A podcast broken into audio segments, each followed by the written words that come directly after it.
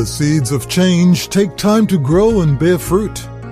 We say we want change, but you know what happens. After a couple of attempts, we shrug the shoulders and say, Well, I've been like this for years. I can't change now. With that attitude, we're making sure we don't change, because by constantly repeating old habits, we are casting them in stone. Change for the better often begins with a simple thought. By planting a seed of positive thought and watering it with reminders, the new tree, the new habit, eventually emerges. There's something mysterious about seeds. After being planted, they're not visible. Many people are fooled by this. Because they don't see results right away, they think nothing is happening. They become disillusioned and give up. But within the seed, the entire tree exists. As cheesy as it may sound, there may be some truth in the view that a simple positive thought planted in the soil of determination is the seed that bears valuable fruit. Planting the seed takes only a moment. To experience the harvest and taste the fruit takes time and requires patience.